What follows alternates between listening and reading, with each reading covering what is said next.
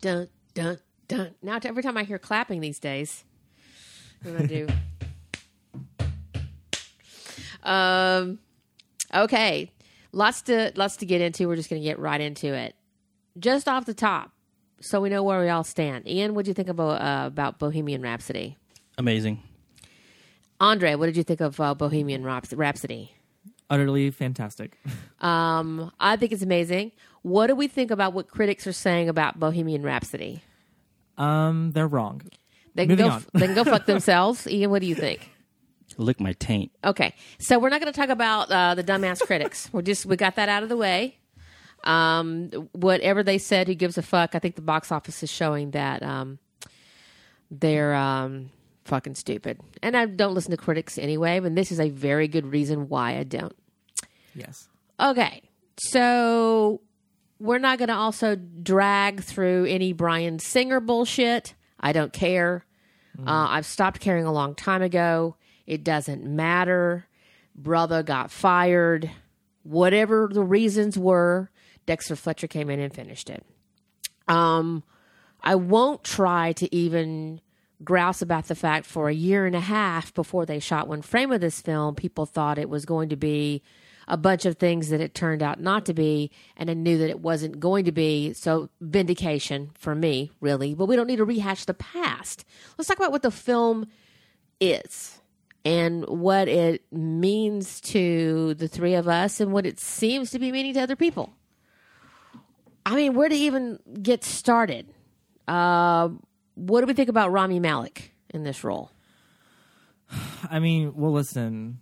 Um, I know that I was expecting a great performance coming into this film, only because I know how much of a genius Rami is, and seeing all the interviews and the featurettes and stuff he's done already. Um, I mean, there's no other way to say it other than like he is Freddie Mercury. And I was interested because like Rami has a very like distinctive face. So was it going to be like Rami with the wig with and like with the fake teeth? And after like maybe 10 minutes of the film, all of that sort of disappears because you Right. see that he's literally living the the person. Um me coming into this film, I was interested because I'm not like the hugest Queen fan. Um, Okay, but let's move on to Ian. What do you think of Rami as Freddie? Um, I thought he was amazing. Um, I mean, it just I'm a I'm a big fan of, of Rami anyway, and and you know just listening to all the preparation he's put into this role. I mean, I, I knew I wasn't going to be disappointed. So, You didn't have any moments where like that's Rami playing Freddie at all. well, I mean, I I know it's Rami, Sure. but it's I mean, you're not like a dog going, "Where did this human go when the towel no, dropped?" No, I just Yeah. think he did. He he. What he did was he sort of embodied um, his rep- representation of Freddie, and it was completely believable. I think for me, I knew he was going to own it. I think we all knew he was going to own it. We all know what Rami does. He's not Elliot Alderson, but he makes you believe on that show that he's got, you know, DID, uh, that he's a morphine addict, and he's an amazing hacker. When in reality, Rami doesn't know how to use his iPhone most of the time and locks himself out of Twitter. That's why he has an assistant. Like he's fucking hopeless. He had to learn how to type to be on Mr. Robot. I mean, come on.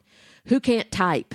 But this dude plays one of the best hackers in the world, and brother can't type. Uh, I think he's gotten better, and he's also very aware of security issues. So, and here's he's a very outgoing guy. He's probably more Freddie than he is Elliot, but no one's Freddie, and he knew that, and so he did all the things you do. We've heard about the famous "I got teeth made" when I was doing Robot. He was also doing Papillon while he was doing Robot, while he was doing Freddie, flew himself out, got the teeth made.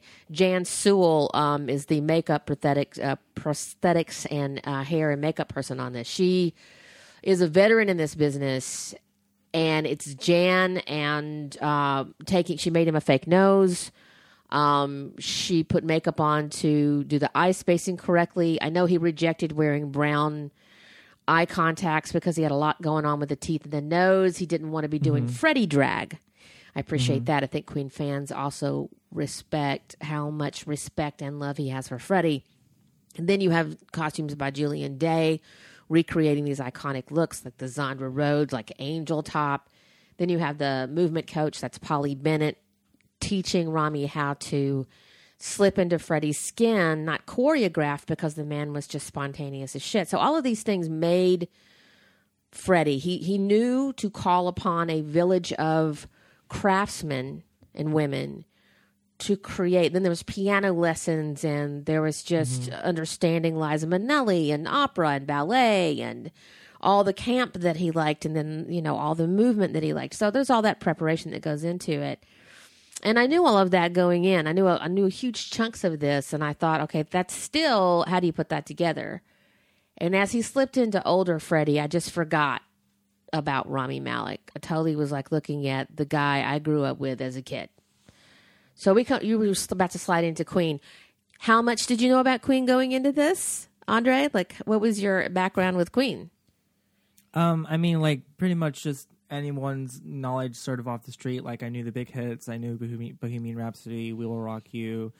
Um, obviously, We're the Champions. I had a pretty like surface level knowledge about this band. Um, I didn't know that Live Aid was a thing. I didn't know that that happened. It's funny you asked me, and I was like, "And here's seven paragraphs later." You're like, Yeah. "Please don't tell me how clouds, clouds are formed." I'm like, "Okay, son. One day there's the sky." And you're like, mm, "Don't ask Lisa about Live Aid." yeah, I didn't know about that. I didn't know that they broke up for a period of time. Um, I knew that, that he was bisexual. I didn't know that. Um, but like going into this film, I was I was I wasn't going into it um, like completely ready to just like be completely excited about this film. I was skeptical in that is the film is the film going to be able to make me care about the band, about Freddie? Um, is it going to make me feel invested in the story that was his life? And the answer is an utter yes. It made me care so much that by the end of it, I was tearing up because what one of the th- big things that this film managed to do is recontextualize all the big hits into the into the facets of, of Freddie's life. So when he's when we get to the Live Aid finale at the end, and that's like a couple of scenes after Freddie has just told his bandmates that he has AIDS, and then like he starts playing Bohemian Rhapsody and all these other songs, all those lyrics have suddenly taken on new meanings, and it's literally like heartbreaking if you really think about it. And I Yep. think Rami has like talked about it before, like in preparation, he like wrote down lyrics to see like what was going on in his mind, and all of it had like the subtext of him being lonely. Yeah. and I think that's an- another thing that this film really managed to nail down.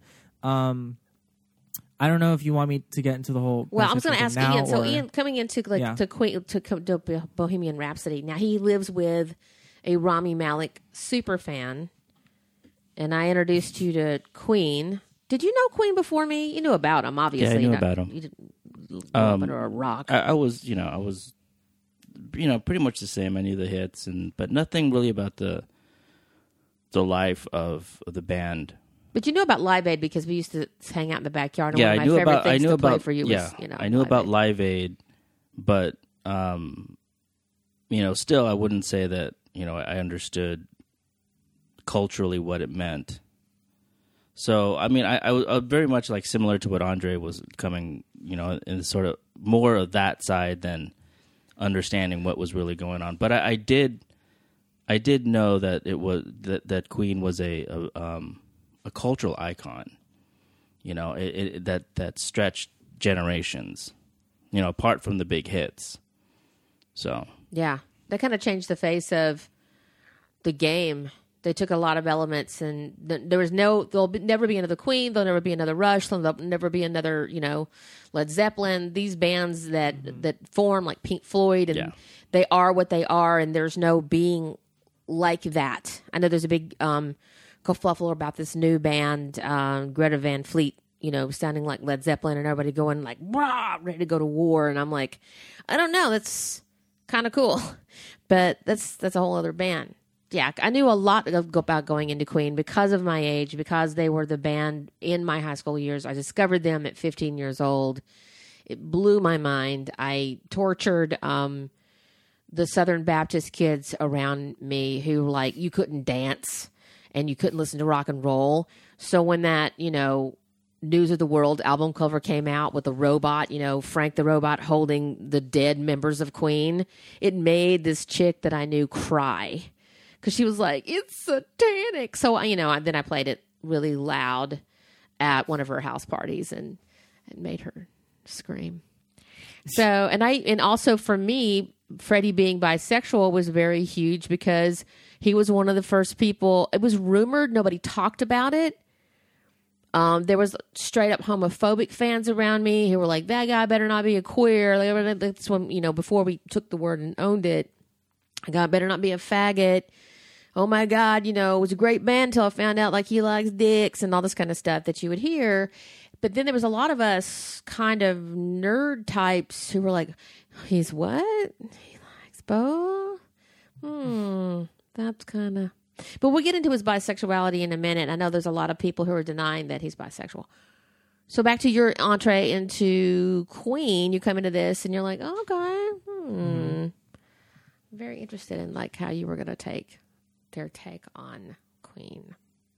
Yeah, I mean, I also appreciated um, the elements that this film decided to focus on, being like Freddie's personal life, his professional life as well, and like the creative side of him. Like the like that scene um, near the beginning of the film where the band has like rented out the studio for the night and they're just taking all of these weird things and making weird noises. It was great because I can relate to that because that's we're still doing that today. Like a lot of composers are doing what they're doing. Right. And I have no doubt that they have some sort of influence on that. Um, even when that part where where uh, Freddie said bounce it back and forth and it like the sound shifts to the left and right. That was that was just so cool. I just I just really loved that. Um, and I loved, I just completely, not to come back on this, but like Rami's performance as Freddie, and he keeps saying like the old queen that he is. Like, I thought it was just so brilliant. And there was this one part where they're like doing like the BBC um, televised thing. And the the producer's like, "Yeah, th- these are fake instruments. You're gonna lip sync." And then Freddie com- like comes up like two inches from this guy's face, and he's like, "You expect me to lip sync?" And it immediately cuts away, and it's the way he said it, the how close he got to the guy's face, and how the film paid no attention to it at all, just was completely hilarious. And I was the only one in the theater like laughing. Who got the joke that Rami Malek was saying, "You wanted me to lip sync"? Yeah, Yeah, it was so good. Uh, because uh, here's the one thing that I know because I know this actor's voice like I know uh, my husband's voice. It's it's kind of sick. Like Rami like stalked Freddie. I digitally uh, stalk Rami, so I know his voice. And when I heard leaked clips of Rami singing as Freddie, I'm like, he's been very immodest when he says he's not doing a lot of singing in this movie. That's bullshit. Um, Yeah. The first three or four songs that are not um, the more challenging Freddie songs. They're not, you know, hitting all of his octave, but they're they're still Freddie sounding. He he's he sounds just like Freddie.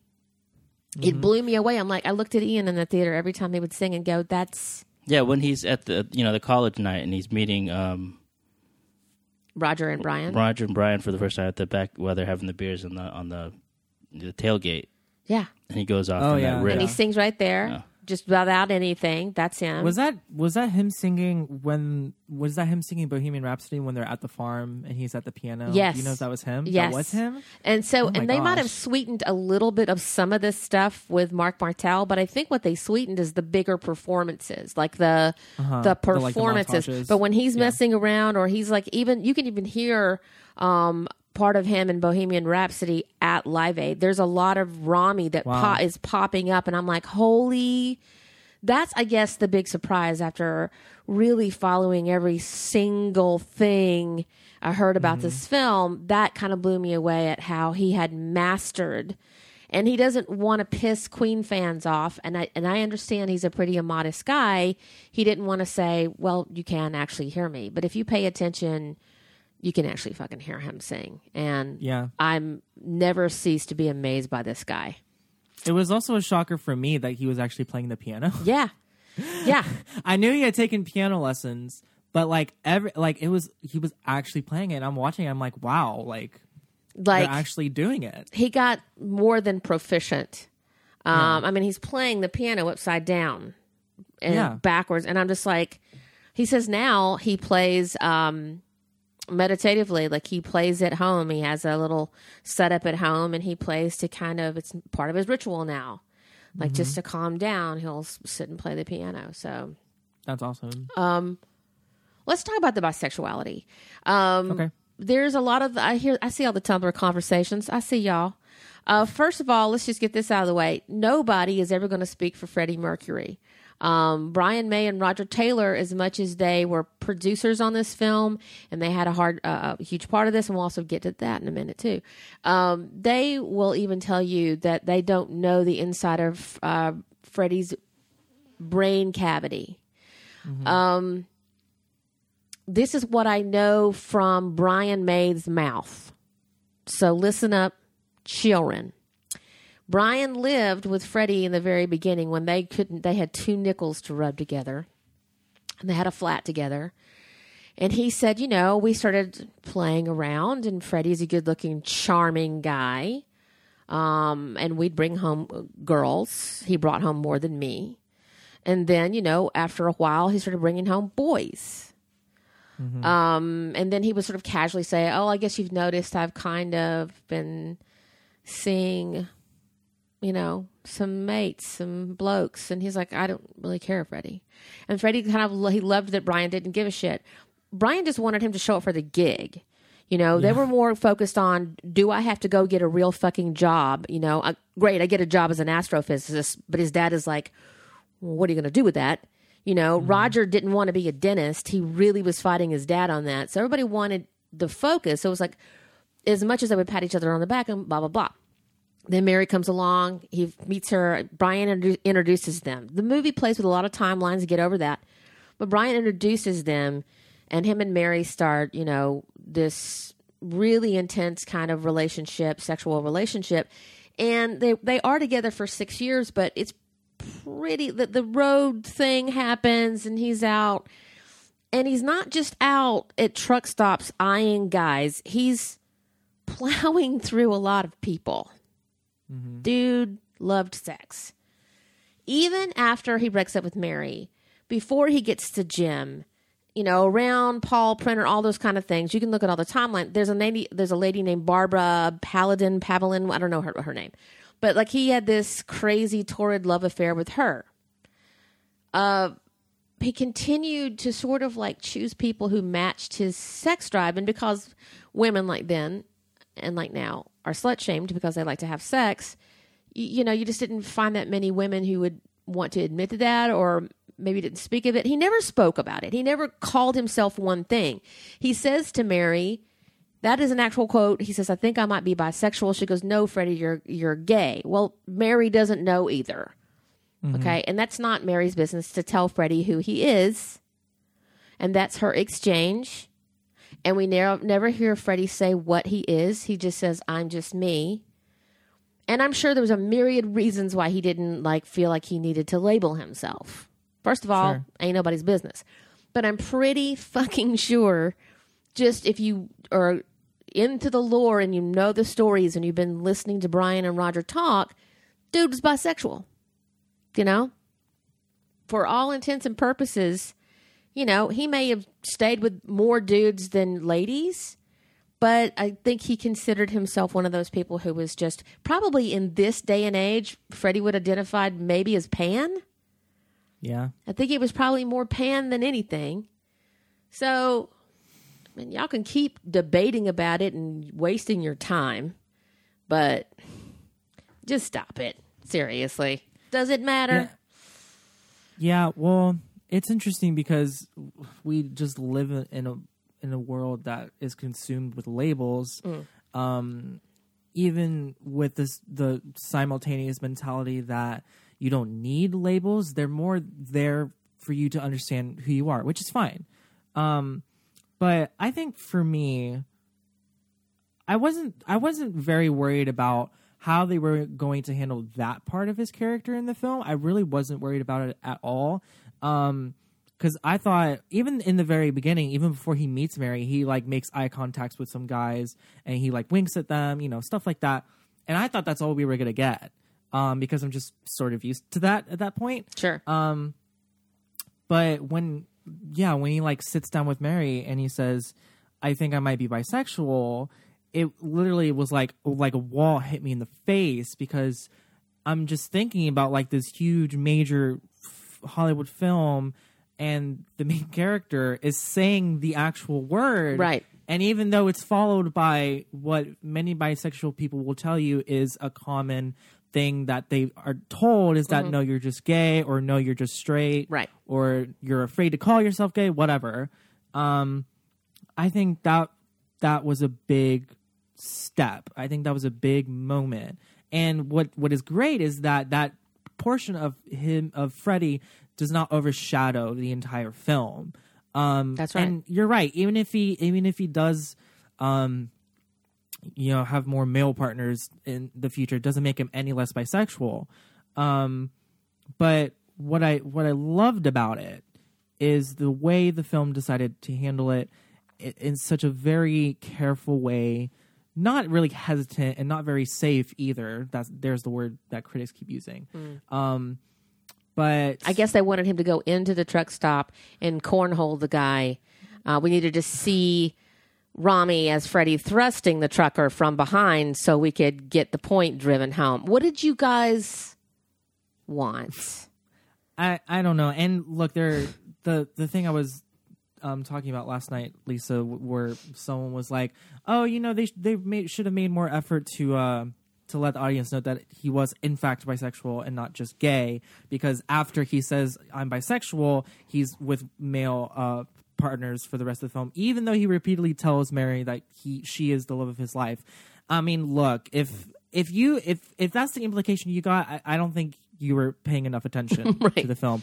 Like, I'm I'm just like, and despite all the debate around Freddie's sexuality, it's kind of like not up to interpretation because this was a real person and this was a real person's life. Yeah. And and I kind of had to put um my blinders on for a second because the whole thing with like Paul and him like steering Freddie away from the band and like screening all of his calls, like it was so it, it was so interesting to me because instinctually I went, oh, of course it's the gay guy that's doing all this and this is bad representation and blah blah blah blah blah. I'm like, I'm thinking, wait, hold on, but this actually happened. Yeah, Paul actually did that.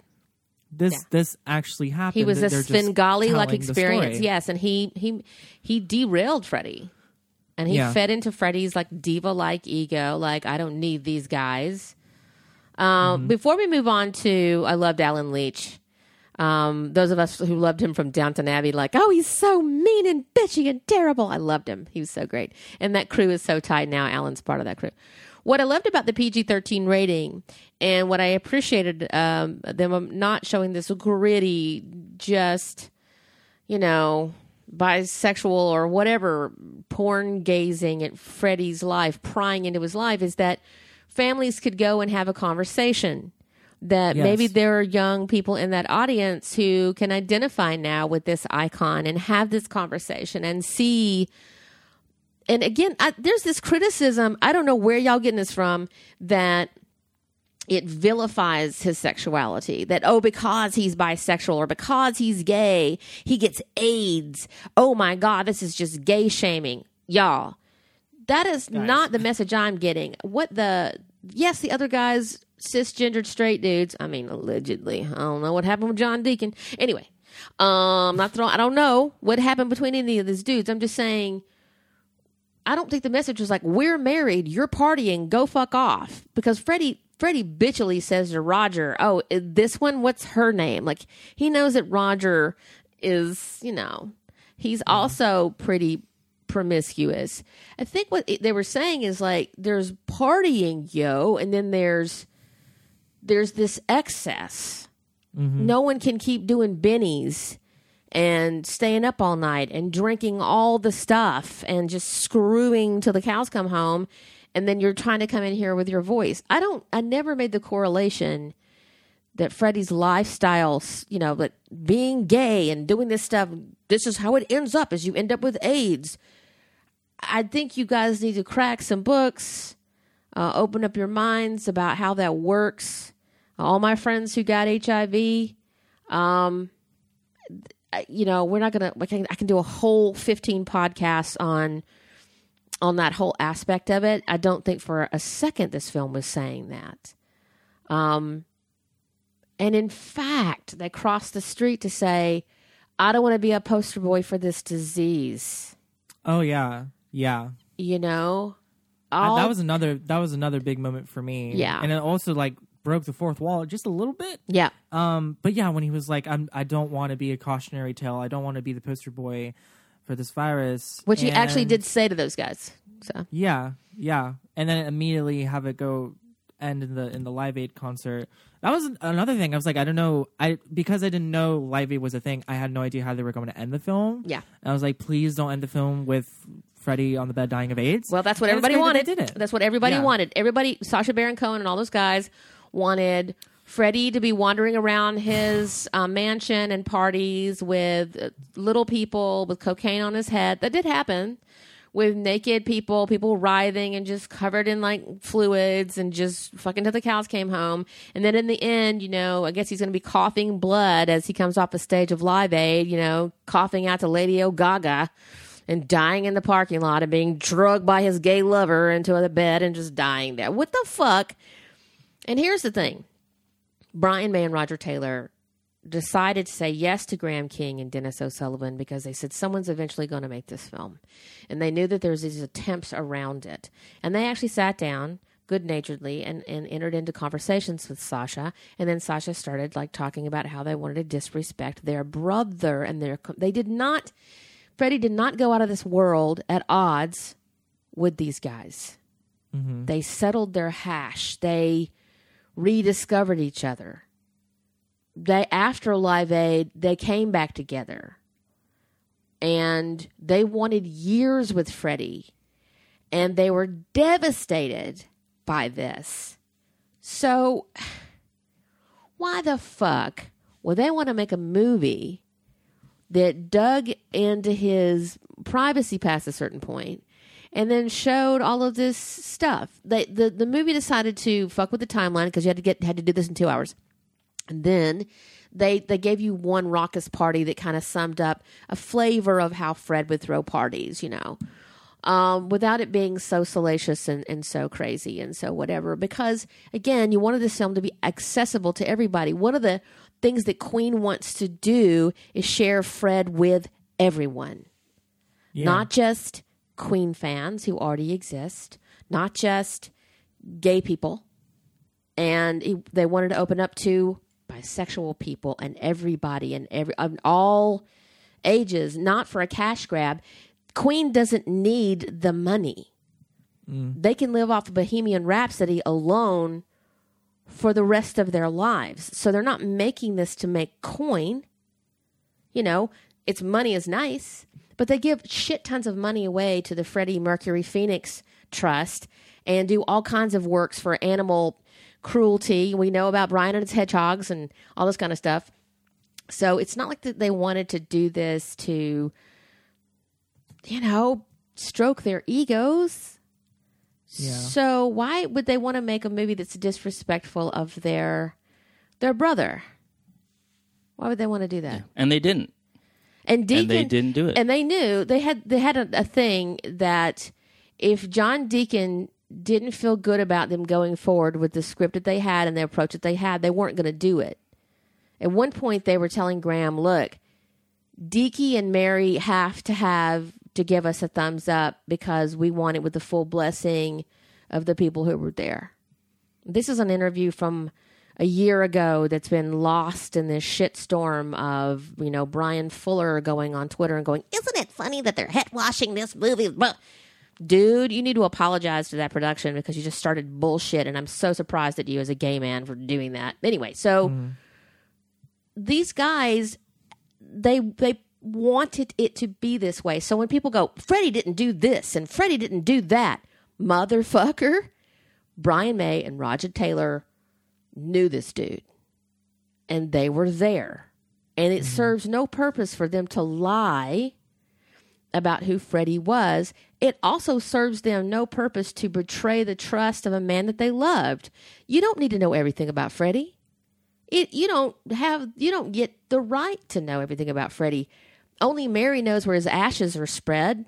I think by now probably Kashmira had told her parents. I think she told Kashmira at some point. Had to have. I don't know. I'm just conjecturing here. But he so trusted Mary for a reason. He he left what he left to Jim Hutton for a reason. we will never know the answers to these questions. And this film is not there to dig into his personal life and treat him that away. Why would Brian May and Roger Taylor want to make that? Go watch mm-hmm. something else. Go watch. Hey, look, Sacha, go raise your money and make your your hedonistic Freddie dying, you know, in his own blood, in his own sick. Go make that. Go make that and see how many people want to see it, especially after they saw this. Go see how many people want to see that bullshit, dude. Yeah. You know? But this I thought was respectful. And I'm a Queen fan. I know all these timelines. I know they didn't go, hey, I have AIDS. Let's go play Live Aid. It didn't, these timelines are off, man. They're, I don't care.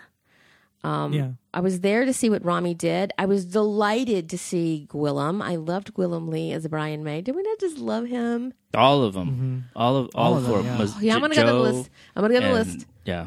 Gwilym, I've fallen in love with him. I want to see everything he's been in, and just watching him in interviews, he's just a f- goof bag. I love him. Joe Mazzello, obviously, uh, him and Rami were in the Pacific together. It's so trippy to see Sledge and Snafu. Uh, a lot of memes have come up about that. They both find them very funny. And then Ben Hardy didn't know where the didn't even know from Ben Hardy, and then his cuteness comes in, and he is the sassiest, cheekiest, tantrum throwing Roger Taylor. He did him justice. So Can I can I ask? Do you know if um like Gwilym Lee, Ben Hardy, Joseph Mazzello, do you know if they were actually playing their the instruments? yes, they were. Um, Joe Lydon said he could play bass. Rami actually got him the part um, when they were casting this, and he got a little bit of a toe in the door, and he goes, "Oh, I'm in. Okay, I know a guy. He looks just like John Deacon." And then he called him, and he goes, "Hey, man, um, you play the bass, right?" He's like, "No." He goes, "You play the bass, though, right?" He goes, "Yeah, I play the bass." Ben Hardy did the same thing. He's like, "Yeah, I play the drums, bro," and they both just like l- immediately just ran somewhere. And um, I think Gwill, being the proper Englishman that he is, goes, "I have no idea. I play some acoustic guitar, but I don't really. I mean, I play, I play acoustic, you know." So they all had to learn, and they played along because they had to learn live aid um, verbatim. They learned those songs and play those songs. You can hear a mix down of them playing Queen. That's great. And Gwilym had one on one lessons with um, Brian. They sat across from each other and he showed him some flourishes and showed him how to play. And then Roger took Ben to kind of mini drum school, but he said, Look, it takes years to learn how to play the drums. To which Brian said, Really? You know, snapping on the drummer. But he goes, like, I taught him some things that I would do, like the thing with the sticks and the way I would come down and the way I would mm-hmm. play. And I taught him some little tricks like that. He said, you know, he had to play them well enough. So at one point, they would be, you know, jamming together, and Rami would just come out and they would start playing something mm-hmm. together. I'm hoping all the shit's in the extended cut. You know? Yeah. I just I just really well I, I really appreciated that they focused that much on the um the music obviously had to be a big part of this film. Well, you could But tell. also- we could all tell when they fake, right? Nobody Yeah. wanted anybody Yeah. faking Queen, right? Yeah, exactly. Um, and I also just love that the film decided to focus on the relationship of the band. Um, that not everything exactly came from Freddie, but it was all sort of like a mixture of um, these couple of guys, and I don't know. I just, I just really It felt like a full band. It didn't feel like just Freddie's Yeah. story. Yeah, and they weren't just like. And again, early critics came out, and I'm like, get the fuck out of here. They were like, well, mostly the other performances are in reaction shots, and I'm like, eat a dick? No, I didn't feel that at all. I feel like these guys were present. Yes, there was a little bit more focus on Freddie. Sure. Um, reading the poster could have told you that.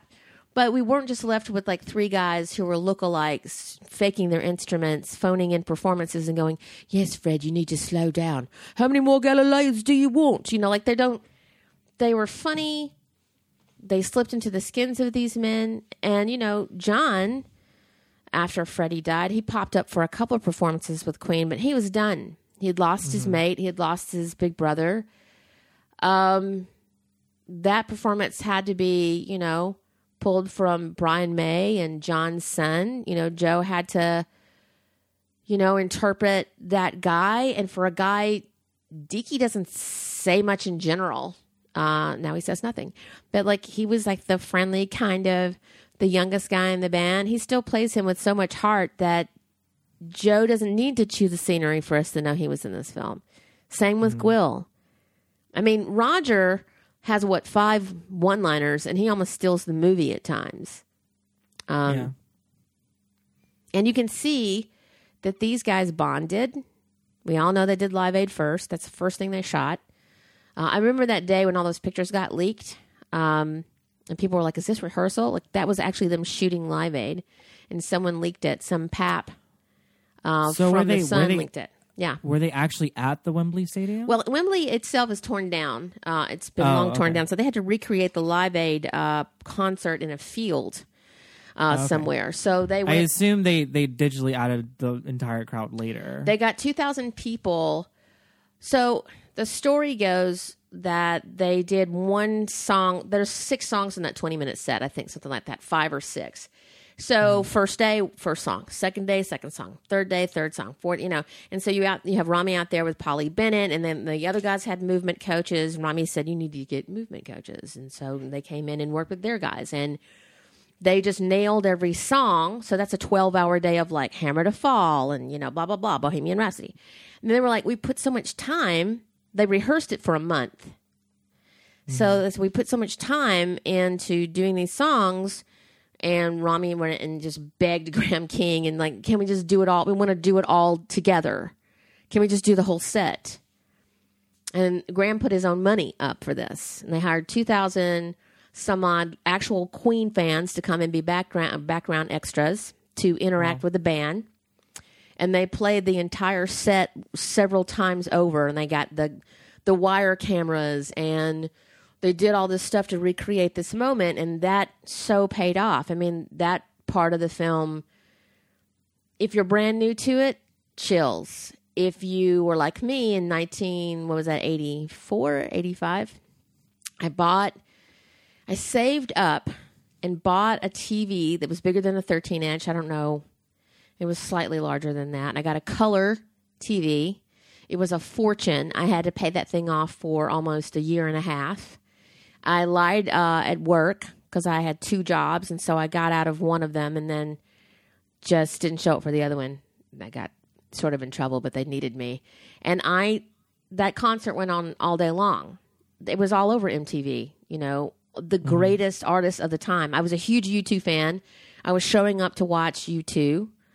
Um, and we all couldn't stop talking about Queen. We went out to a bar that night and we just talked about Queen. And we knew every single move uh, at the end of the week. We all just the way Freddie moved and the fact that they rehearsed for it and everybody else just looked like a deer in the headlights before and after that concert. I don't remember any of the other performances that day. I'm sure they were amazing. But they they said uh, backstage, you know, there was a lot of press going on, a lot of drinking, a lot of hoo ha. It was like a little crazy, and we're doing this for the Ethiopian famine, and it was just deadly silent backstage. And I don't know who it was. One of the musicians who's coming up goes, "Well, we're fucked," because they were just doing this kind of borrowed time. Bob Geldof was really off about Africa. He had Bono wound up about it. In Queen, they cared. They did boneheaded shit before, though. Like Freddie's diva attitude got him cut out of a couple of the Bob Geldof performances before. He was heartbroken about. They also played in apartheid ridden uh, South Africa, which was just a tone deaf move. Um, so they had made some like really dumb mistakes, and this was Freddie going, "Oh, we have to get back into good graces with the fans. We have to reestablish ourselves." So yeah, there was a part of this It was like for Ethiopia, sure, but make no mistakes, this was this was Queen's way of trying to to reestablish itself back into the spotlight, and it was a redefining moment for Queen, for rock. No performance has ever really mirrored it going forward. There's been great performances. I'm not saying it's the best ever, ever, ever.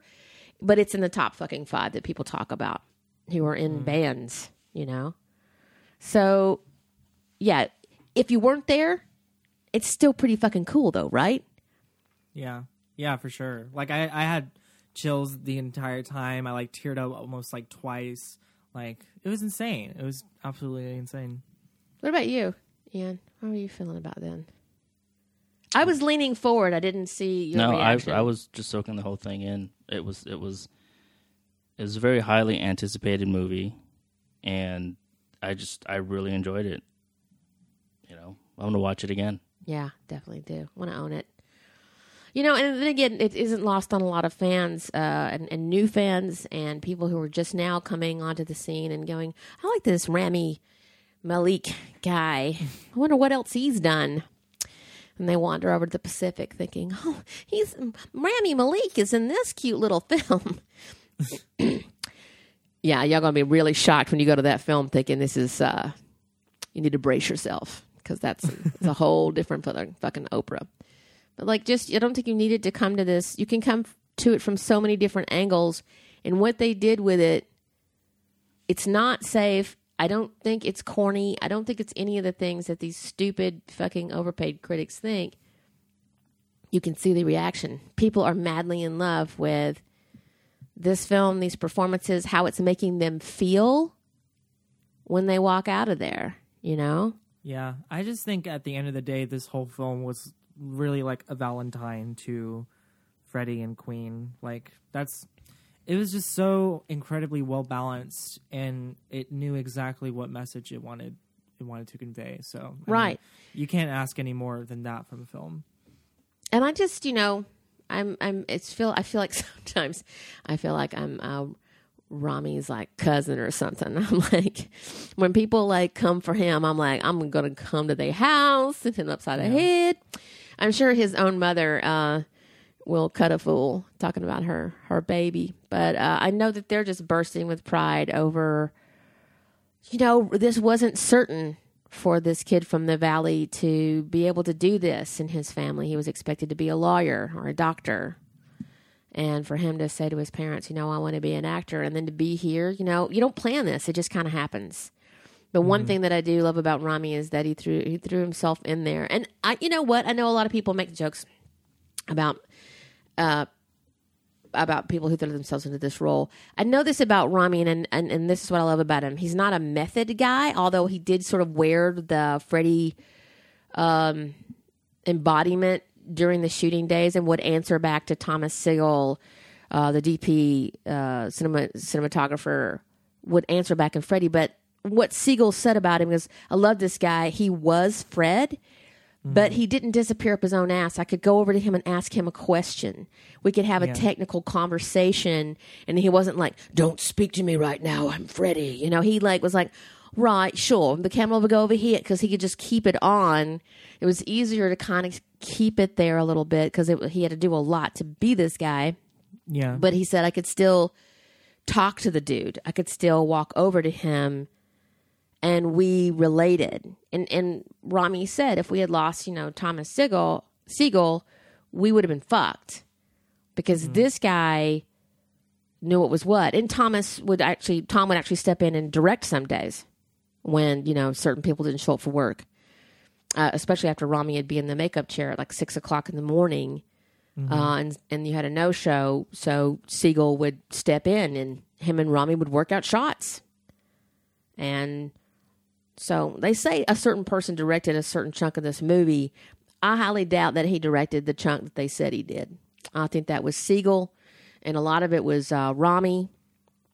And then um, I know for a fact that they didn't just shoot just those two weeks. I know they did some reshoots because they if you follow people on instagram like joe and he's telling you he has to go back to london after those two weeks wrap you know i think they probably put a couple extra two months on the back end of this and reshot some things that maybe didn't feel so good uh, initially so yeah what i'm hoping for what I swear to God, I'm surely going to do it. On the extended cut, I think we're going to get the entire Live Aid performance that uh, King put money up for. Please let's see that.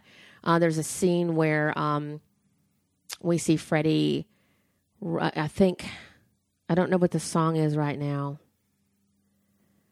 Maybe it is "Love of My Life," where he writes it in the bathtub. Um, they shot that. There's several scenes that they shot that didn't make our two-hour window here. Mm-hmm. Um, going back to the loves, I think the only thing for me that I want I wanted to spend more time with Jim Hutton.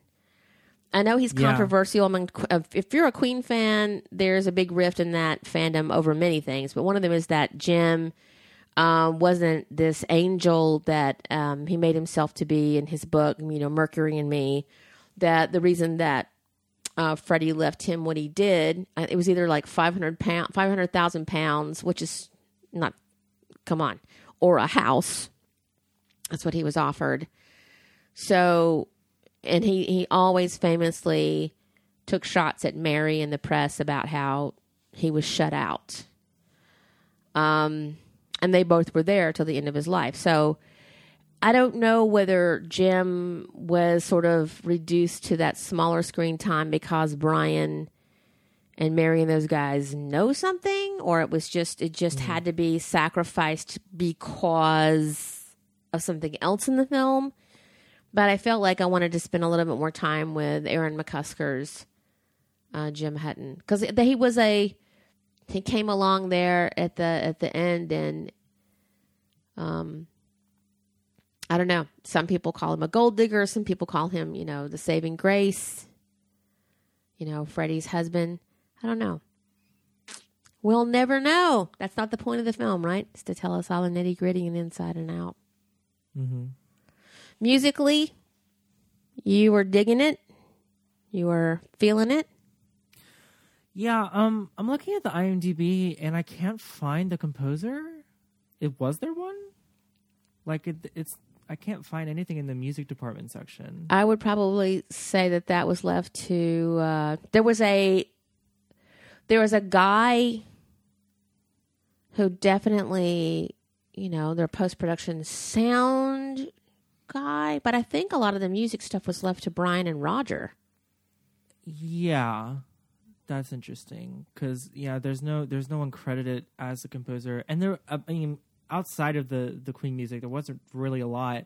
The only thing that really stuck out to me was there are like a handful of moments in the film where you sort of get a, a glimpse into Freddie's mind, and in that scene, um, when they're at the farm and Freddie's out smoking, and you sort of hear like the remnants of Bohemian Rhapsody, um, just like a couple of notes here and there, and and I think we're meant to assume that he's he's sort of hearing it in his mind because the very next scene is him at the piano and he's playing it, and then when he's done, he's like, "Oh my god!" Yeah. and then immediately cuts to him. I, I, I think that was just absolutely stunning. And I also liked how what he was hearing wasn't exactly note for note. It was just like a hint of it, and that he he took that idea and made it into what it was. Yeah. Um, I mean that that really stuck out to me when when that happened. There was a a lot of little clever ways into the music that I I really enjoyed. It was funnier than I'd expected too. Oh, I thought it was this whole movie. I thought it was hilarious. It was really it didn't wasn't just this sad, you know, Freddie, you have AIDS. Let's talk about it for two hours. Um, and then let- they showed Freddie being a fucking bitch. You know, he was a bitchy, bitchy queen. You know, sure. uh, you know, it But happens.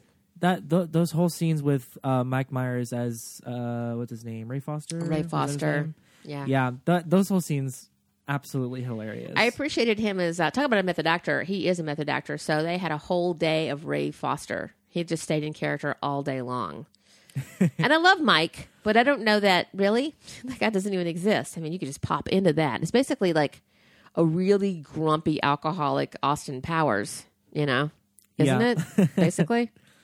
yeah, Um, but I think it's because, and this again, I don't know if it's being lost on a lot of people. A lot of us totally got it that Ray Foster's performance served something other than a shout out to Mike Myers, who reintroduced you know Queen to a whole new generation with Wayne's World when they did Bohemian Rhapsody, the head bump in the car scene, uh, which Rami says that he thinks that Freddie got to see that before he passed, and he thought it was hilarious. Um, that's good to know.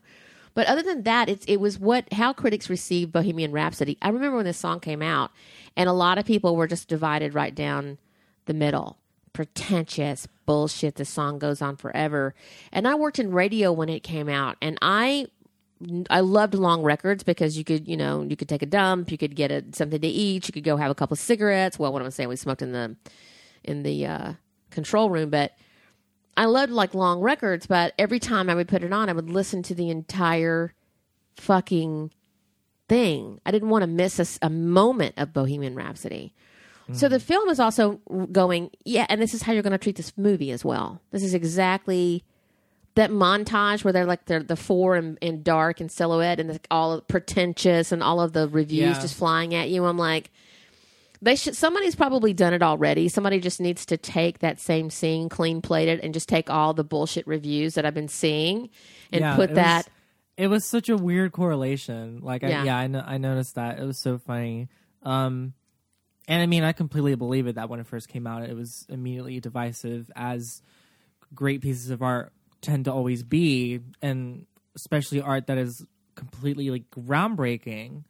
Um, I don't know, man. Like, and even when when he was like, no one's gonna, you know, like the radio won't take like a six minute, seven minute song, what have you. Six Um, bloody minutes. um, yeah, and I pity your wife if you think six minutes is is too long. Uh, One of the moments that I loved in that scene is when he goes, you know, Scaramouche, Scaramouche, Bismillah, and you look over the cover of Freddie's face because that is a Parsi word. Yeah.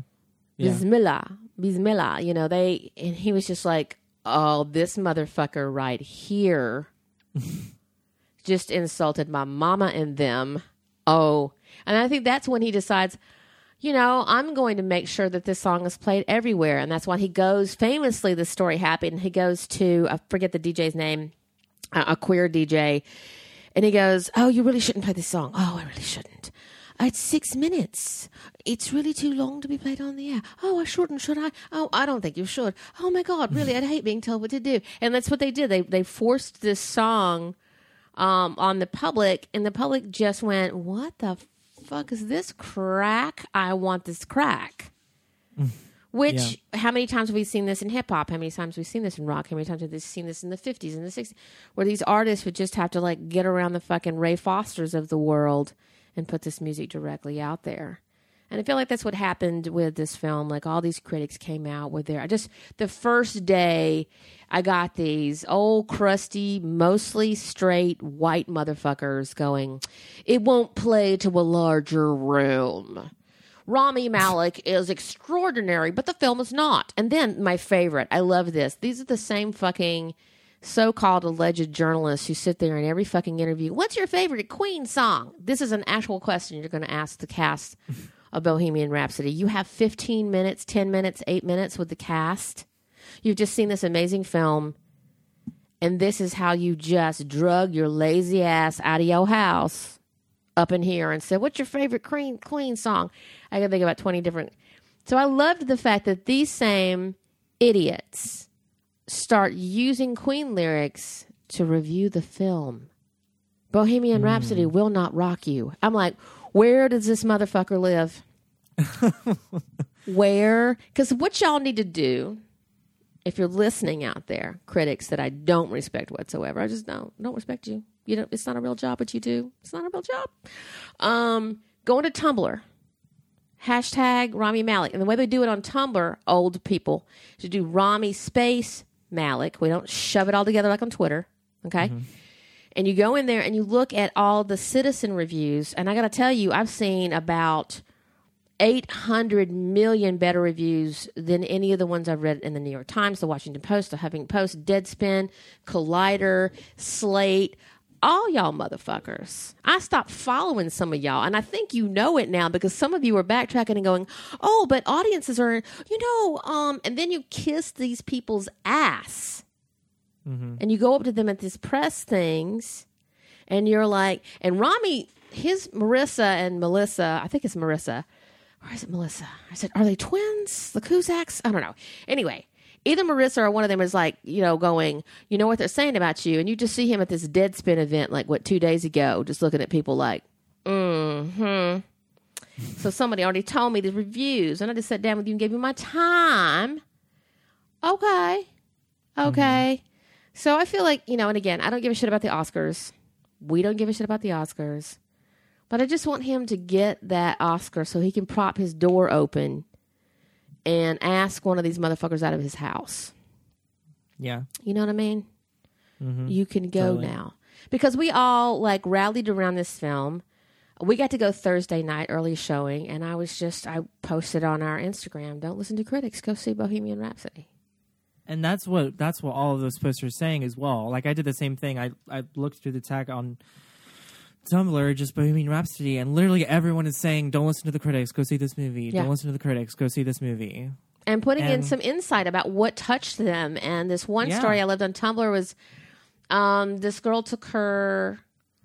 She's bisexual. She took her younger brother, who's um, thirteen, and she was like, "So, what did you think about him looking at those guys, and then him being with that girl?" And he was like, "What do you mean?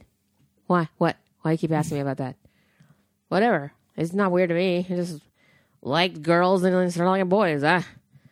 And he just wanted to talk about like how do they do that and is he singing and is he playing and Yeah. oh my god and he's you know and these were people of color who were like that guy's Egyptian what that kind of thing Yeah, yeah. And I'm not I'm not going to sit here and say it's um the this movie is the the bisexual anthem of the year. I'm not No. really going to say that because No. it's it's not the main the, the point of the story. Um as Freddie would have wanted it to would have wanted the music to Exactly. be. And I think even at, at like the whole that again the whole conversation about when he telling he's telling them that he has AIDS, he wants it to be about the music and the band. He doesn't want it to be about him Right. and his whatever. Um I'll get my bitchy voice together and we'll do this yeah, exactly. Um but you know, I can't say enough good things. but if you want to go break your heart like go and lo- look at his last video where his cl- wearing clothes was so painful to him he could barely move you know and the the boys came out and he insisted he wanted to do a video and he's in his cat vest his famous famous cat vest. And um, you can see the emaciation. You can see and again i can't watch that stuff because i lost so my he looks like so many of my friends who just looks like they're wearing their skeletons around.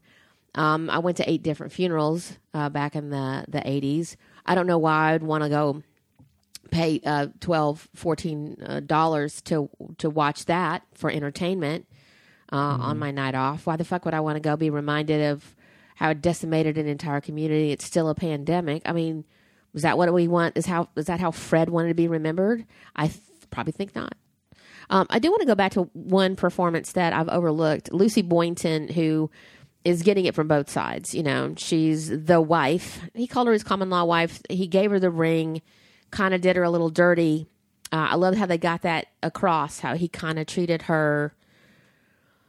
She was the love of his life, and he did write that song. And if you listen to it, apparently she was like, at that time, like, go fuck yourself yeah. you know i'm and she worked for him and she came from humble beginnings even though she was an epic shag initially but then he was like you know he was treating her like his fag hag and she was just like nah so he mm. wrote this song to try to like charm her back you know it's like take it back take it back you know and people are like he didn't write that song about mary he wrote that song about this guy over here okay Brian May and Roger Taylor are the producers of this movie. Don't you think they would know that? Don't you think that the actual dudes in Queen would know if that was song was about Mary Austin? Don't you think that the fact that they do have access to her, I mean, she's not running around. Mary is very private, like John Deacon. Don't you think that they would like get that fact checked with the real living person? It's about Mary Austin, okay? And later, maybe later it became about other people, but like I love how Lucy played a woman that's very private. She didn't have access to Mary whatsoever. She wanted to respect her. She created a fictionalized version of Mary to, as she said, we wanted to protect who Mary was and is. Um, I loved Lucy in this in this part. She doesn't she doesn't get reduced to furniture. Um, and we do see how important she is. She did actually uh, help Fred understand his own femininity. She was the way in to go. You can wear women's clothes. Yeah. Want to try on this? Want to try on this side? She helped him decorate his house. You know, to be to show more of his feminine side. You know, she she recommended the silks and the kimonos, and she was like, "You can. There's nothing that says that you can't wear these little." You know, you got a tight ass and you got a little tiny waist. You can wear these ladies slacks for fuck's sake.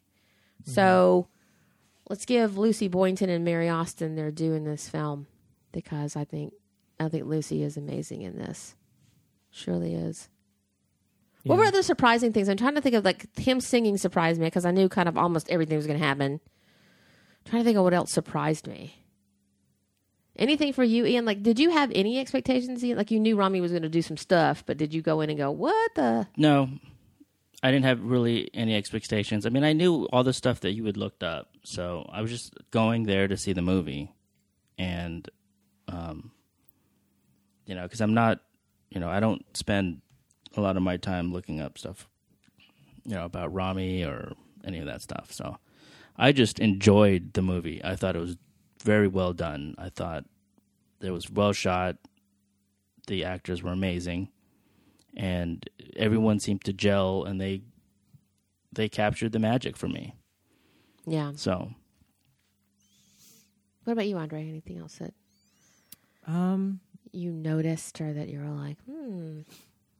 I mean, I mean, again, it shocked me how wickedly funny this entire film was. Um, I thought it was very poignant that the scene where uh, Freddie is telling Mary that he might be bisexual, and for all intents and purposes, is the breakup, and like the love of my life performance is playing on the TV in the background, just to underscore that scene. Was really nice. They were doing some sort of visual motif with the reflection in his sunglasses.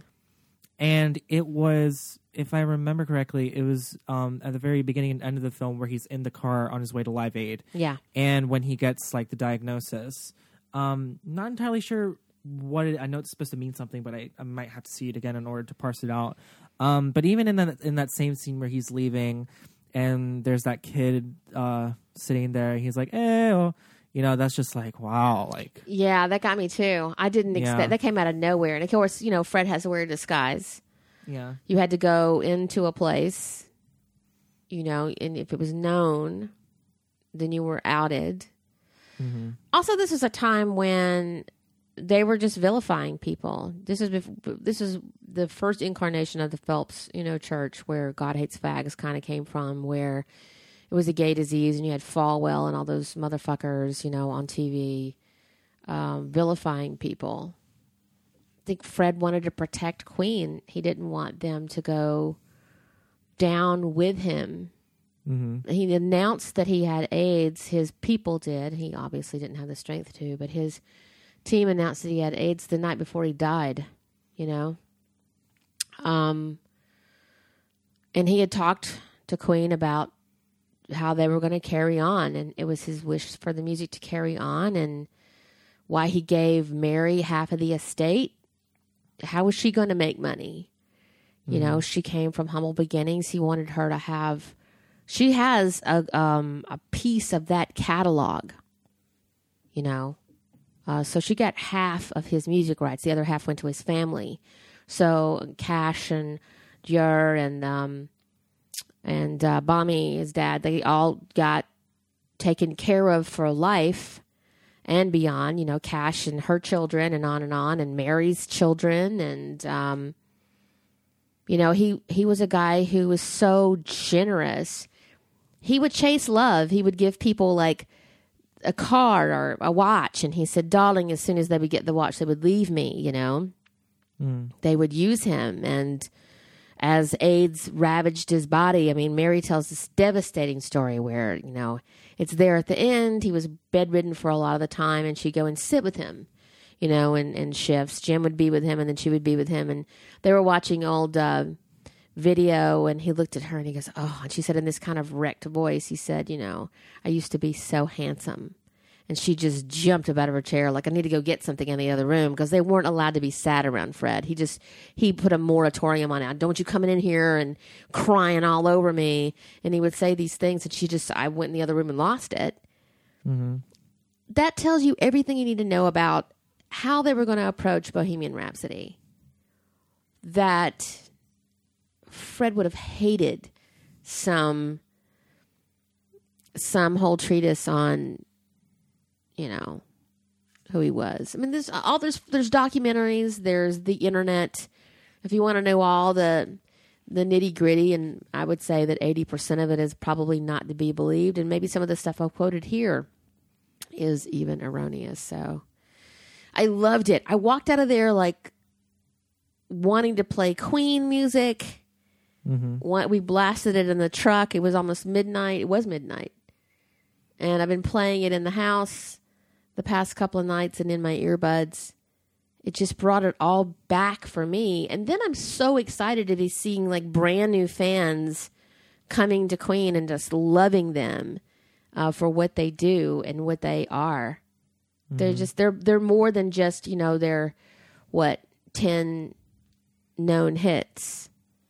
And the next time you're at a ball game and you hear "We will, we will rock you," it's like, you know, it never ceases to amaze me. I'm like they're playing Queen at like the Dodgers games or any ballpark Yeah, they I'm played in. they played several Queen songs over the World Series. yeah, You know, just in promotion. They were, and we were just like, "Oh, they don't normally play that one. They don't normally play that one." Um, but yeah, and there's just so many. Like I was telling you, my one of my favorite obscure Queen songs uh, is "All Dead, All Dead," written by Brian May. There are four. There are four songwriters in this uh, group, um, and I think what I loved about the film is they acknowledged that as well. People are like, oh, everybody wants you to know that Roger and Brian and John wrote songs. Well, they did, guys. There was four. That's why when Freddie left to like, I'm gonna go be my own bitch. They were like, well, they all needed each other. They all fed off of each other, uh, and they were able to to recapture that magic. There's some just wonderful stuff. I love that John Deacon came up with the. Um, I Want to Break Free. He wrote that song and then he wanted to do it in drag. He thought that would be hilarious. And then MTV banned it. And Freddie was so mad. He was like, We got banned and you want, you're the one with the drag idea.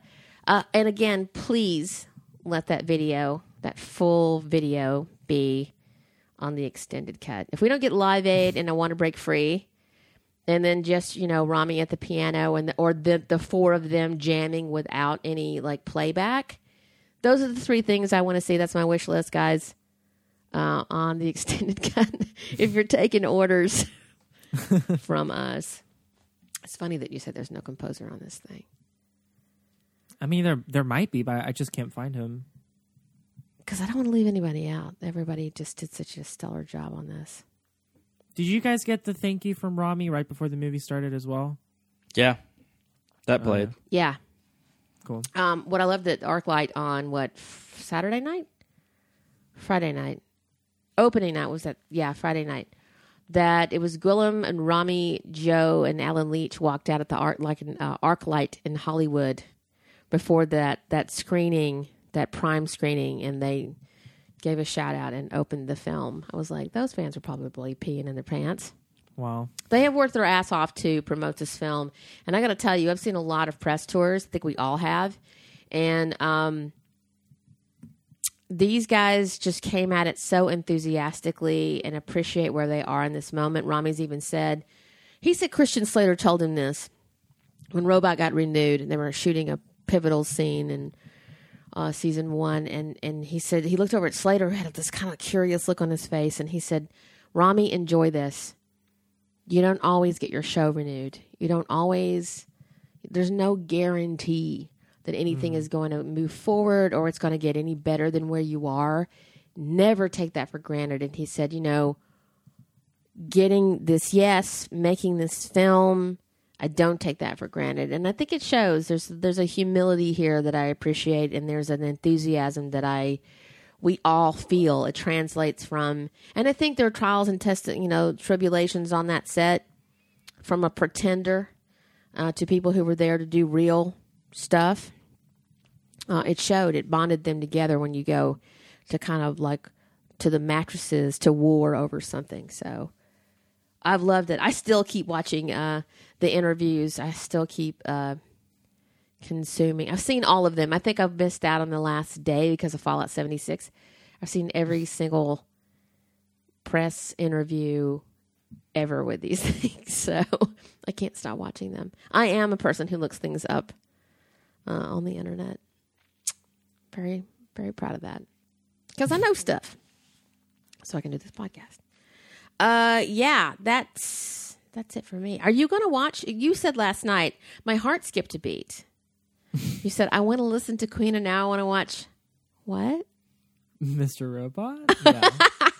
Yeah. We're gonna make you no, an yeah. I, addict. re- I really now I really want to watch it. I mean, like I wanted to watch it before, but now I'm like, mm, maybe now is is a good time to watch. I think it. it's actually you waited to the perfect time. Actually, you know, I- yeah, you probably Yeah. waited to the most perfect time because you have whole three seasons to gobble down, Mm-hmm. and you, with you being so busy, by the time you get through one, two, and three, you'll be there just in time for them to have finished season four. So Yeah, I mean, I have like Thanksgiving break in two weeks, and then three weeks of winter break after that. So I'll, I can probably, if I really hunker down, just knock them all out before the end of the year. Um, but yeah, I'm really excited to start that. I will share my Prime code with you, and you can go in and watch all the ones that I. I I have Prime. I just don't know if they if it's still on Prime. Well, because I- they've been, what I'm 'cause they've saying been is- moving things to like purchase. No, what I'm saying is I own them. Like I purchased all of them. oh, okay. What I'm saying? Mm-hmm. Yeah, I didn't hear that at Amazon. Uh, my brother Andre is downloading these. We're traveling, so yeah. if you if you run into that, just I can hook you up. I can hook you up. Hook, a, hook a brother up. Um, yeah, I can't stop thinking about it. I want to go back. You know, I I bought the soundtrack, I, even though I have all these Queen songs. Um, and I bought the uh the book with all the pictures by Brian May from set. Mm-hmm. I have never, I haven't fanned out on something this hard in a long, long time. Well, I mean, the Rami Malek movie. Uh, Buster's Mal Heart. That yeah, and I mean all of his movies. You pretty much delved into all. of I them. did. I like as soon as I like The Rami Malek Film Festival. I discovered him at the Pacific, and I thought, oh, this guy's really cool. I got to remember this guy. He's awesome. And then, um, I think I was watching Mr. Robot, and it said Rami Malek, and I was like, whoa, where have I seen that name before? That seems so strange. And I go back, and I'm like, is that fucking Snafu? Ain't no snafu. Hell no. And then I go on the Tumblrs and they're like, that's Ahkmenrah. And I'm like, I'm sorry, what? I didn't watch those Night at the Museum movies. And I went back and I'm like, that's Rami Malek as the Pharaoh? What the fuck? And then I start watching like Believe and Over There and The War at Home because he plays this gay teen in The War at Home. Don't watch the entire series, just watch the compilation on YouTube. It's a horrible show, but he's awesome in it. And I've watched every single thing he's ever We done. even watched all of Gilmore Girls to to look for him. No, we didn't. That just happened. Oh, I was yeah. just watching it and I was like, oh, Mr. Robots and like Gilmore Girls. And then he pissed her off by saying something and then had to apologize to Amy Sherman Palladino. He goes, I didn't mean it. I was just kidding. Oh my God, please don't be mad at me. I'd like to work with you in the future. Uh, he like he got in trouble for slamming cats. He's allergic to cats. So they were asking, like, name Freddie Mercury's cats. He goes, I don't know. I hate cats. Uh. And then, like, all these cat lovers are like, Rami! Because they're so ready to, like, hang him on a cross. Like, a fan came up to him and said, Hey, can you shoot, say hello to my friends? He goes, No, but I can take a video with you. And then they wanted to crucify him. So, look, if these are the things that you have a problem with Rami Malek, then he's doing all right. Oh wait, was that the one where the fan asked him for a video and Yeah. he's like, "No, but I can take a photo." Yeah, and he was already rolling when she held it up to his face, and he was like, "That's mm. intrusive, dude." Yeah, he doesn't owe you anything. He doesn't know you shit, but he was like, "But we can take a picture." He could have just said "bitch" and walked off. yeah, He just said, "Look," and he t- later on he was being called on, and he goes, "Look, I, I don't think I was offensive at all, and I don't think you were either." You know, you know she yeah. and she kind of and she's not evil and shouldn't be. They, I'm sorry, they. I'm not going to say she goes by they pronoun. I mean, they go by they pronouns. They were are not evil either. They are not evil no. uh, for wanting that to happen. They didn't know. Now they just do. know just know the boundaries. Like that's that's literally it.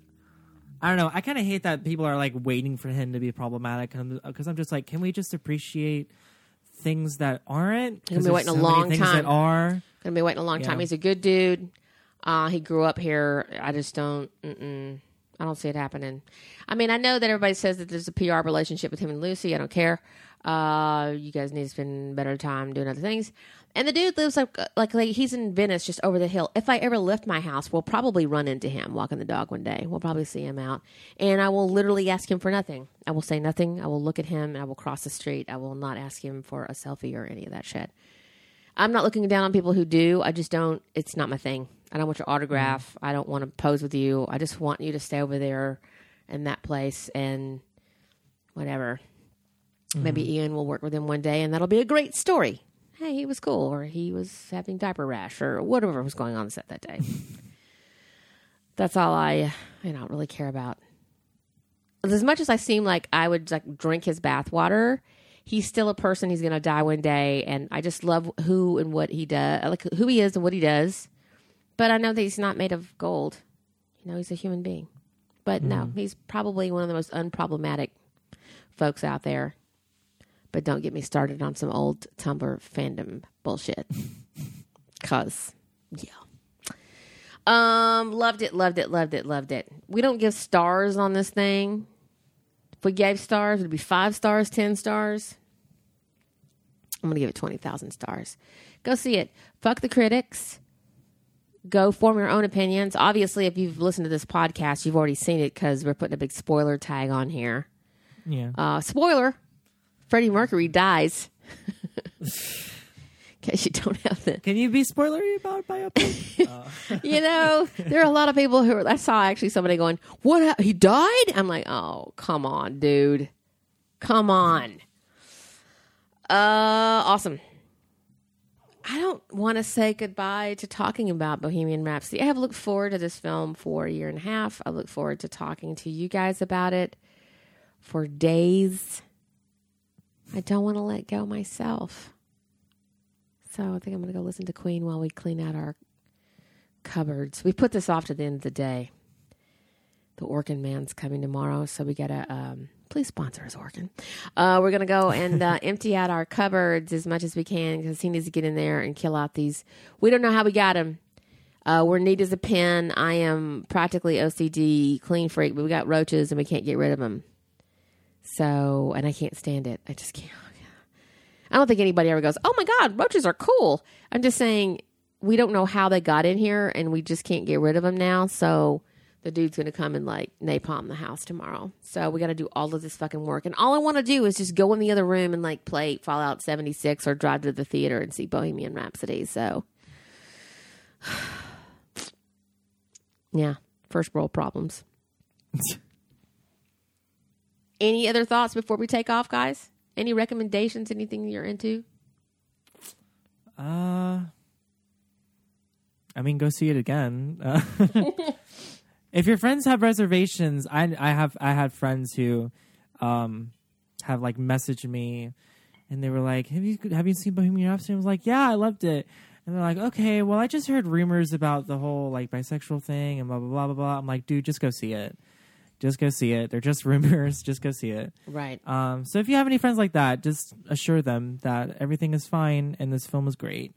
And I'm on board with the whole Oscars thing as well. But yeah. yeah, Yeah. Also, if it doesn't happen, I, I couldn't give two shits. I've seen great performances get passed up so many times, so I don't. Really, I mean, it's not. Yeah, it's not going to le- legitimize my feeling about his performance, but it'll it'll mean a lot in a number of ways if he if he does win it. So yeah, I mean, I think so for sure. And oh, just a little note. I mean, maybe you guys know this, maybe you don't, um, because I look up things on the internet. Is that Rami himself has said that you know when he got the script, one of the things he pushed for was to talk about the sexuality. Uh, That was what made him so uh, irked when um, Bryan Fuller started this whole thing about hit washing.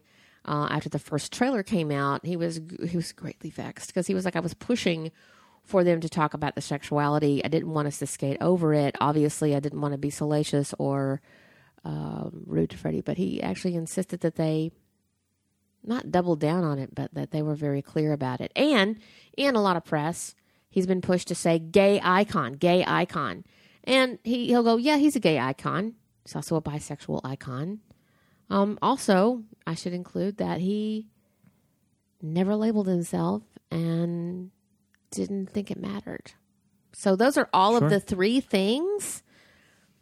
Not anti-gay here, y'all. Look, I know some people are just gay, gay, gay, gay, gay, gay, gay, gay, gay, gay. Uh, hey, hey, love y'all, love y'all. Love me some pan, some trans, some bisexual.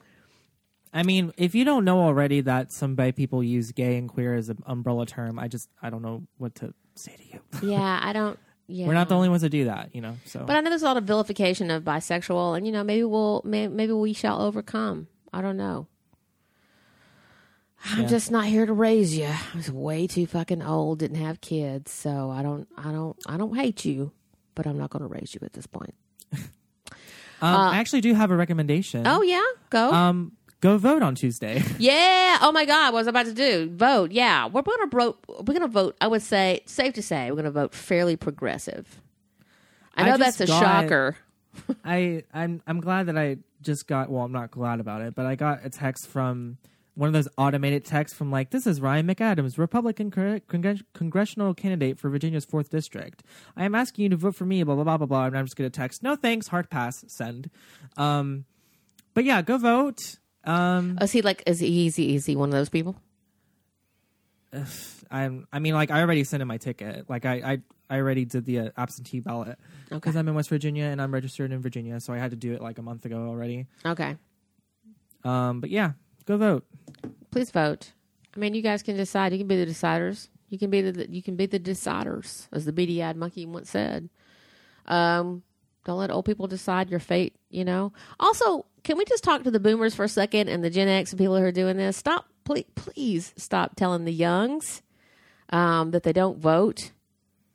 Um, please stop telling them who they are or what they're fixing to do.